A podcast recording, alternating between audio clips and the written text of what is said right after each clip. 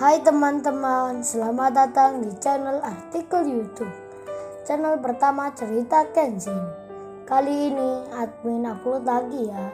Terima kasih.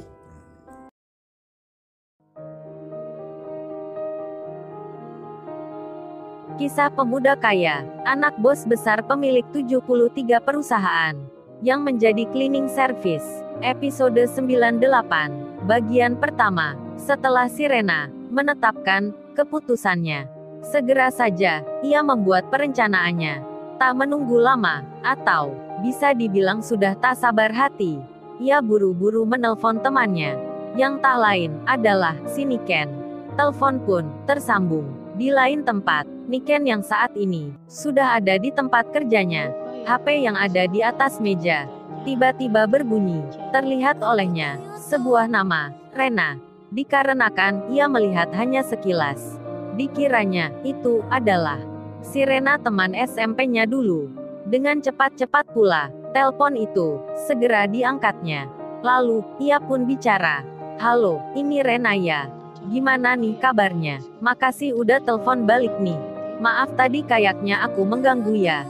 Niken langsung saja bicara, tanpa tahu siapa sebenarnya yang menelpon itu. Ketika mendengar hal tersebut, si Rena itu sedikit merasa rada aneh. Dalam benaknya berkata, Loh, kok gini? Niken bicaranya, kapan dia telepon aku ya? Lalu, ia pun segera membalas. Lonit, maksudnya apa ya? Kan memang aku ini Rena. Apa kamu tadi telepon aku? Tapi kok, kagak ada histori panggilan masuk di HP-ku ya? Ketika mendengar itu, si Niken segera saja melihat HP Android-nya. Setelah diperhatikan, ternyata lain ceritanya. Karena yang bicara ini, si Rena teman SMA-nya. Segera saja Niken menjawab, Sorry sorry Ren, maaf ya friend. Aku salah tadi, apa gua kurang tidur ya tadi malam, hingga hilang konsentrasi. Lalu, ia melanjutkan bicaranya. Oh ya friend, ngomong-ngomong. Ada apa nih, lu kok telepon di pagi ini? Si Rena pun menjawab, itu lo friends, gua lagi ada perlu penting nih. Masalah perusahaan itu lo, yang tempo hari, kamu cerita ke aku. Entar malam, lu bisa mampir gak ke rumahku. Aku mau tanya sesuatu lagi nih. Mendengar itu, si Niken ini langsung bisa menerka, mengira-ngira sendiri bahwasannya temannya itu nanti akan ada hubungannya di tempat kerjanya. Apalagi kemarin sore, ia mendengar sendiri tawaran ayahnya Kenshin ke Rena. Niken pun segera menyanggupi. Kemudian ia bicara, "Iya, say, oke, entar malam aku ke rumahmu."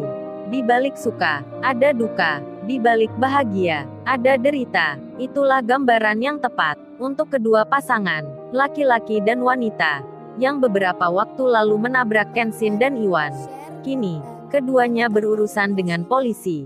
Waktu begitu cepat berlalu. Tahun, masa, berganti. Pengetahuan pun demikian, mengalami kemajuan yang begitu pesat. Termasuk pula, di tengah kecanggihan, informasi, dan teknologi. Hari itu adalah hari di mana seorang wanita melihat kesetiaan seorang pria menjaga sesuatu yang ia berikan di waktu lalu. Kemudian, di tengah pertemuan yang tadi sengaja itu, Kenshin yang masih berdiri bersama dengan Rena sang owner restoran itu. Tiba-tiba, HP-nya pun berbunyi.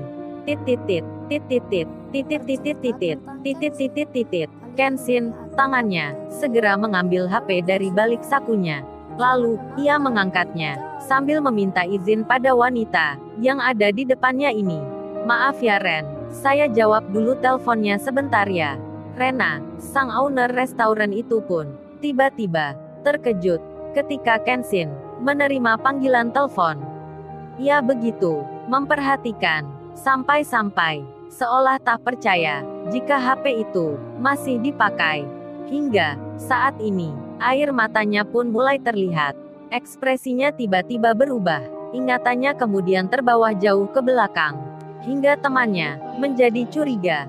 Lalu, ia berkata pelan, sendiri. Ada apa, dengan, Sirena ini?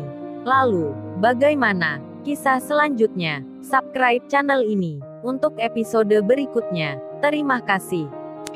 Jangan lupa ya guys, untuk kelanjutan ceritanya ada di channel Artikel YouTube. Jangan lupa subscribe ya guys. Dan tekan notifikasinya.